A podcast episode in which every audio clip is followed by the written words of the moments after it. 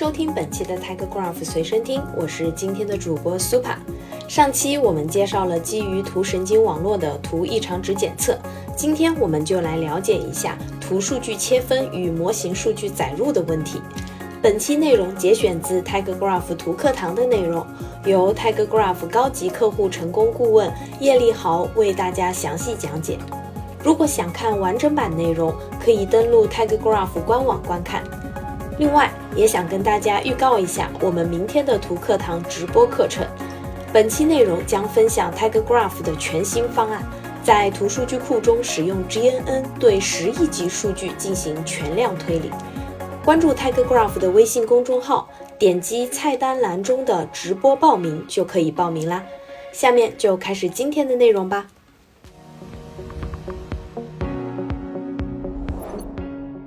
嗯，我是 TigerGraph 的叶立豪，啊今天我给大家分享的内容是图数据切分与模型数据加载的实践。那么，首先我想，呃，我相信大家来到这个分享会，一定是对机器学习和图数据有所了解的。嗯，如果你完全没有接触过，或者只是对其中的一个内容比较熟悉的话，嗯，我希望给大家简要的来介绍一下什么是 GNN，也就是图神经网络。图神经网络呢，是一类用于处理可以表示为图的数据的人工神经网络。我们通常能看到它的例子有。社交网络的商品推荐，嗯，蛋白质三维结构的预测，还有芯片设计优化等等。到目前为止呢，之所以图神经网络能够攻克这些它所涉及的领域中比较核心的问题，包括其涉及的理论知识啊，呃，模型设计，还有 benchmark 数据集效果验证等等一系列工作，都能反映出它。结合了图的表达能力和神经网络泛化模型泛化能力的啊这么一个事实，嗯，那我们又又要怎样基于这样呃什么样的前提，在呃 GN 的范畴开始我们自己的探索和应用呢？呃，我希望通过两个假设的描述，让大家更加了解这个前沿技术背后的动机。嗯，呃，第一个假设是关于数据样本分布频率和空间位置表示的。那么六年前，谷歌 AI 趣味实验室的一个展示平台有一个呃机器学习的任务非常吸引我。他们当时的目标是，嗯，通过鸟叫声分别分别出嗯鸟的种类。我们可以看到左边嗯这里所有的小图片，每一个代表北美一种鸟类叫声的声声纹信息。嗯，右边呢，则是我们能找到的对应的鸳鸯的照片。呃，这个机器学习项目其实是一个可视化项目，它其实并没有通过呃标签去训练，而是呃用 T-SAN 去将高维的声纹信息转化为二维的空间位置来展示数据，并且验证了相似的种群有相似的叫声的这个假设。那么放在现在来看，我们其实有理由相信，当时研究人员的梦想其实是可以用深度学习的模型去解决的。嗯，鸟类的成千鸟类的鸟鸟类本身有成千上万种，然后一种鸟的叫不同叫声也差别很大，但是只要我们有大量的数据样本和标签可以做做训练的这个事情，就是可以啊完成的。那我们知道深度学习能够解决这样直观但是又复杂的事情，恰恰是因为我们认定了这样的假设，并且着眼于如何处理大量的数据，嗯，使用更深层、更精妙的神经网络模型来设计啊，然后来自动的挖掘出数据的规律，并最终给出判断。呃，然后呢，嗯，假如假如我们把刚刚这个问题换作说。是我们想知道在哪一个城市可以听到这样的鸟叫声，那么解答的这个问题的方法就是使用图算法。我们可以看到呢，在数据中的记记录，在数据中呢有记录呃位置的信息，嗯，属于地理的位置呃有不有不同的区块。那么，嗯，根据数据采集的这个密度决定区块的大小，并把这些小的区块与种群关联起来。那再用这个是再用我们的社区发发现的算法呢，去得出不同物种的空间分布。呃，这个生物地理的问题呢，其实是给定了另外一种假设，就是呃一个种群它有一个大致的活动范围，只不过这样的假设呢，比之前的样本假特征的分布的假设更加容易以一种显示的方式表表达啊表现出来，呃，趋向于呃趋向于普遍事实的这种假设呢，其实是呃可以被当做数据存储下来的。比如我们常说的知识图谱里面的三元组的关系，就是对某一个事物联系的一个描述。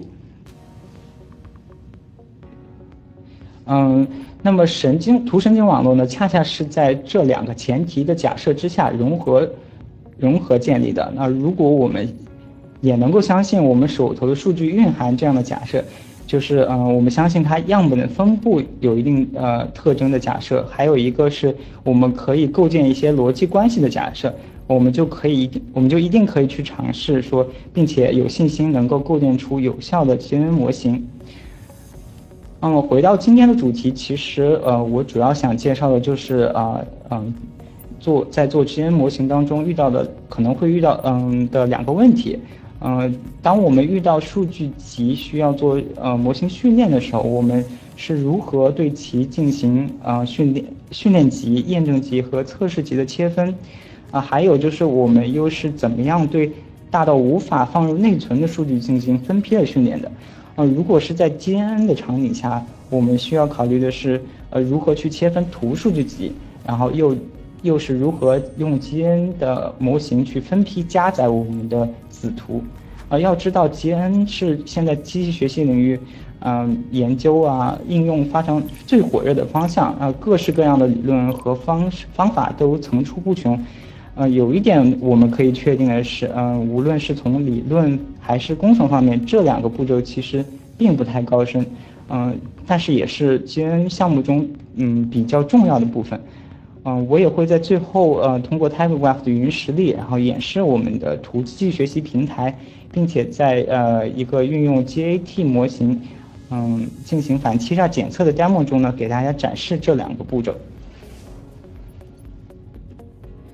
嗯，首先呢，我来讲一下，就是我们来讨论一下，呃，如何做图数据切分。那么，对于有监督的呃机器学习，我们对样本的变量本身，呃，都会有一个，其实都会有一个独立同分布的假设。那通过这个假设，我们其实是可以随机的去按比例的切分我们的训练集、验证集，呃，用于调整模型的拟合，然后也可以在测试集上，呃，观察我们这个泛化的效果。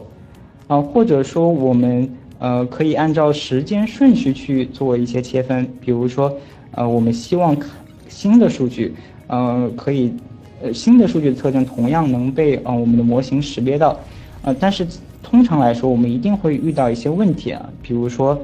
呃，样本分布它会发生变化，或者样本本身内在存在一定的分组，然后或者说，呃，有标记的样本数量其实是不是很平衡的。呃，按照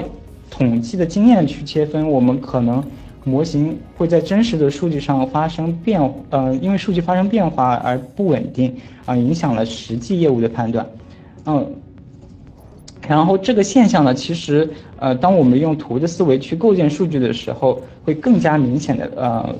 嗯，被发现。那我我们可以假设一个生活中的例子啊，来构建这个图机器学习的任务。嗯，我们比如说我们看到右下角这张图，就是它描述的就是呃一个人群人群访问不同地点的这样的一个呃图的关系。哦，我们希望通过人群访问地理位置的这个记录，去预测场所的标签。也就是说，比如说呃地点 A 是餐厅啊学校，呃地点 B 是 B 是住宅这样子的一个标签。呃，这似乎其实，这似乎跟之前我们提提到的那个种群分类的，呃呃，种群那个种群分类的这个问题比较像，但其实，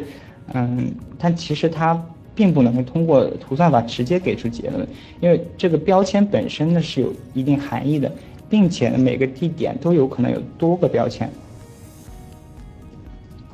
那么我们假如按嗯，假如我们用传统机器学习的方式去做这件事情，啊，比如说我们按时间去切分这个呃地点，呃，按时间去切分这个数据，哦，比如说我们把人群的特征，呃，归并到，并且我们把人群的特征归并到地理位置中去，我们可以嗯看到，如果我们做数据切分的时候，会发现很多问题。呃，第一个问题，比如说，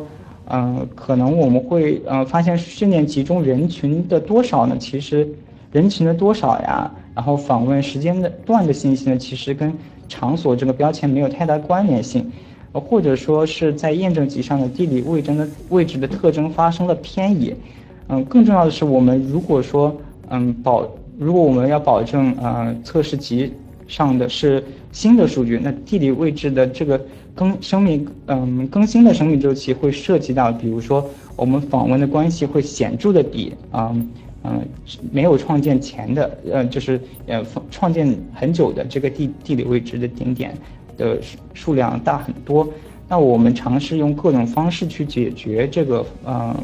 问题就比如说，呃，我们可以延长这个样本时间的跨度啊，就比如说我们用两年的数据去做训练，或者说我们在数据集上做一些交叉验证，然后或者说我们最最后呃迫于无奈说，呃，缩短模型上线的运行的时间，甚至说我们可以就是把这个人群的特征最终从模型里剔除了，呃，这显然是我们不希望看到的。哦，在人群的这类特征上来看，按时间切分显显然是不太合适的。那我们有没有办法去重考虑重新构建这个呃图的模型呢？啊，答案是肯定的。就是呃，我们可以看到这呃现在屏幕的左边呃是我们用 g s o c o 写的一个呃生成这个呃。转移的这条边的一个呃语句吧，然后我们要做的事情就是说，嗯，把人群的特征作为地理位置之间的这个转移的关系进行建模，这样的话，我们的选择就变多了。我们可以首先构建一个同构图，啊，人群的人群移动的信息呢就被包含在地点之间这个转移的关系里，就像我们呃，比如说种种群的迁移是一样的。嗯，我们还可以去，还可以把这个转换、转移、转移所需的时间呢，作为距离和关联性的特征放在边的关系里。就你，我们可以试想一下，就是说，呃，假如一个骑手在赶单子的时候，和你上了一天班然后回家的时候，呃，这两个地点转移一定是能产生不一样的分布的。呃，甚至说，我们还可以建立各种，嗯，多种，嗯。多种多条关系，比如说，呃，早高峰和午餐高峰这种不同时段的统计信息，可以变成啊不同的边，然后这样的话，这个网络就包含了人群带来的真正有用的信息。嗯，回到刚刚就是我们切分数据的问题上来，我们可以考虑一下，为什么我们需要嗯地理位置的标签呢？其实。最直接的原因是，大部分的地理位置标签我们是没有办法直接拿到的。那并且也正是我们希望模型给出的预测的。呃，比如说我们要开辟一个新地块的地理位置的标签，或者说呃人群活动比较少的这个地方的地理位置标签，就不会像大家常去的那样啊有 POI 的这种地呃地方是容易拿到标签的。呃，在这种情况下，按照地理位置的活跃度去切分，恰恰是比较合理的。哦，那么嗯，对于对于可可以表示成图的数据呢，还有哪些啊哪些切分方式呢？我们可以看到，就是呃右边这个框里是一个嗯呃 OGB 的 dataset 啊，它主要是专门为基因模型准备了一些公开数据集，并且规定了很多呃方面，其中就是包括切分数据的方式。呃，之前提到的这个呃人群迁移的这个例子，其实就是借鉴了这个数据集中产品分类任务的构建关系和切分的方法。呃，当然，从实际出发，我们其实还会遇到一些问题，就比如说，啊，我们我们的测试集和啊，我们的啊，我们的测试集和嗯，我们的训练集是不是都同时出现在一张图上？我们可以用一种呃，用一些方式去让它们完全落在不同的图上。那这样子的话，即使图的信息发生变化了，我们也可以做做出预测。呃，这些方这些切分的方法其实。呃，并没有太在意数据本身的分布是否均匀，或者说是不是有时间啊发生的顺序啊，就是说，而是根据实际情况去出发。那在建立关系的过程中，我们显示的把这个呃内在的逻辑表达出来，然后数据本身的变化呢和无法获取的获取的数据无法及时获取的这个问题呢，其实是可以被规避的。呃，最终我们把发现分布的事情，呃，发现数据分布的事情交给各式各样的图神经网络模型去，让他们去发挥他们不同的泛泛化的能力。嗯，总结一下呢，就是说，如果我们要在图上做呃机器学习的任务，呃，切分这一步是目的，其实并不是说让模型变得更加容易训练，而是让模型训练的这个呃逻辑假设变得更加清晰。样本主体的特征变得呃可以保持稳定，并且模型结果可以得到验证，并且最终是啊可以投入生产使用的。嗯，那么讲完这个呃数据切分的问题，我们再来看一下，嗯，就是我们在训练阶段，G N 模型，嗯，它对我们的数据载入有什么样的要求？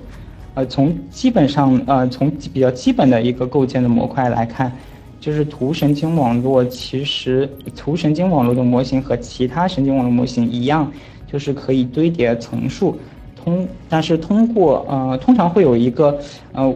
就是数据收集嗯嗯就它应该叫呃置换等变层啊这一层的目标就是呃收收集模型训练样本的邻居，把他们的嗯把他们的信息传递过来，然后并且呢根据呃不同的模型，它也可能是。呃，单跳的邻居也可能是多跳的邻居，然后在聚合时呢，我们也可以呃用呃固定的权重去啊聚合这些信息啊，并且也可以是用啊一个参数的形式去学习学习到这个呃这个邻居之间的一个重要性的程度。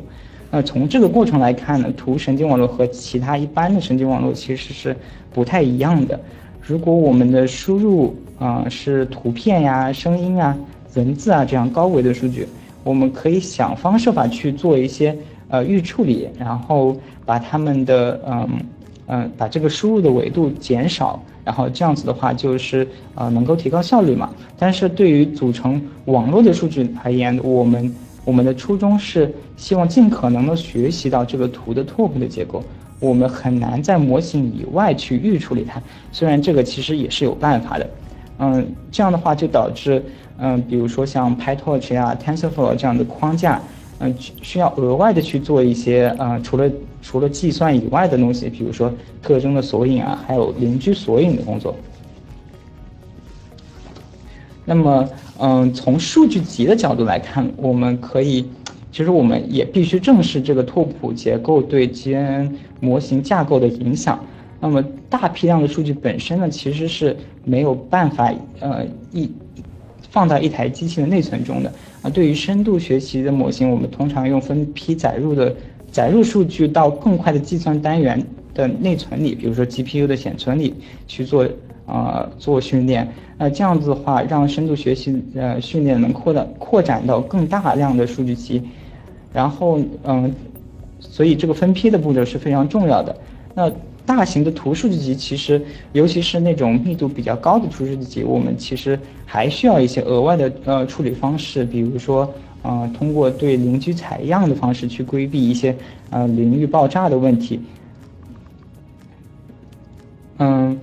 当然，其实不是啊，说我们做完分批就一劳永逸了，然后。我们仍需要考虑这个嗯数据传输的这个效率问题啊。举右边这个例子呢，就是一个 PyTorch 的数据载入模块的呃 data loader 这个模块的一个例子。呃，图表反图表里显示的是呃模拟了模型在进行分批训练的时候，当你的载入速度呃和批次消耗的速度，也就是啊你正向传播或者反向传播的这个速度有很大差异的时候，那整体训练的这个。嗯，速度就会比平衡的时候，呃，慢两倍多。呃，比如说我的载入速速度是两秒，啊，但是我的每批次能能达到呃这个这个每个批次训练的速度是一百毫秒，那这样相差就非常大。如果说如果说我的载入速度速度能降到七百毫秒，但是我开了七个 worker，然后有 pipeline，呃，有那个呃有那个 data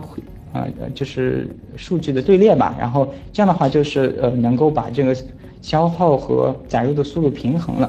那我们除了考虑这个载入速度平衡以外，我们还要考虑每个批次载入的速度是不是有差异。那这个差异过大，其实即使有呃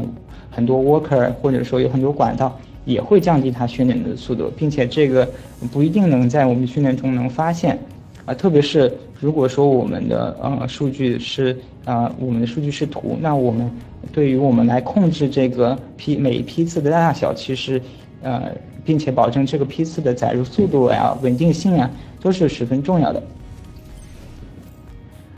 嗯嗯，那么从呃更高的层面来看吧，就是从架构的层面来看，嗯，其实我们会发现，呃，特征索引啊、图的索引啊，其实是 GN 模型中不可避免的工作。哦，我们看到，嗯，PYG 就是啊，就是基于 PyTorch 的一个呃图神经网络架构，它描述的一个嗯 GN 的实例中，我们可以发现它发现几点啊，他觉得他们觉得就是。获取足够的这个 CPU 和内存来存储图形，并且还同时存储特征是非常具有挑战性的。那么，比如说，嗯，使用数据并行的训练的时候呢，其实需要每一个每一个训练的呃计算的节点，它是拿到复制的图的特征和图的特征和呃图的拓扑的，所以这个事情。呃，很容易就是图的特图和图的特征很容易就是超过了那个单机的内内存，所以他们专门抽象出了一个 feature store，然后和 graph store 这样的一个呃远程的抽象层，让开发者自己来决定如何啊链接那种提供呃有效的图特征的外部存储。啊，作为同时具有扩展性啊、计算性性能的图数据库，我们也明白这个事情其实是我们 Tigergraph 需要出力的地方，并且同时呢，能够达到一个实时的、安全的、稳定的，呃，在更多方面啊提供啊提供便利的一个特征获取的平台，嗯，就是加速这个 GN 项目的演化和上线。嗯，那么今天我呃。就是这两个内容，就是呃，大概是像刚刚介绍的这样。那么接下来的时间呢，我就会给大家用我们的 Machine Learning Workbench 去演示一下啊一个具体的呃先的项目。以上就是今天随身听的全部内容。在完整版视频中，叶立豪老师利用 TigerGraph 机器学习工作台进行了 demo 演示。感兴趣的小伙伴可以登录 TigerGraph 官网查看视频。同时，别忘了我们明天的 GNN 新课程是由 TigerGraph 高级解决方案工程师林玄磊带来的 TigerGraph 全新方案，在图数据库中使用 GNN 对十亿级数据进行全量推理。欢迎扫描文中的二维码或底部阅读原文即可报名参与。那今天的随身听就到这里，我们下期再见。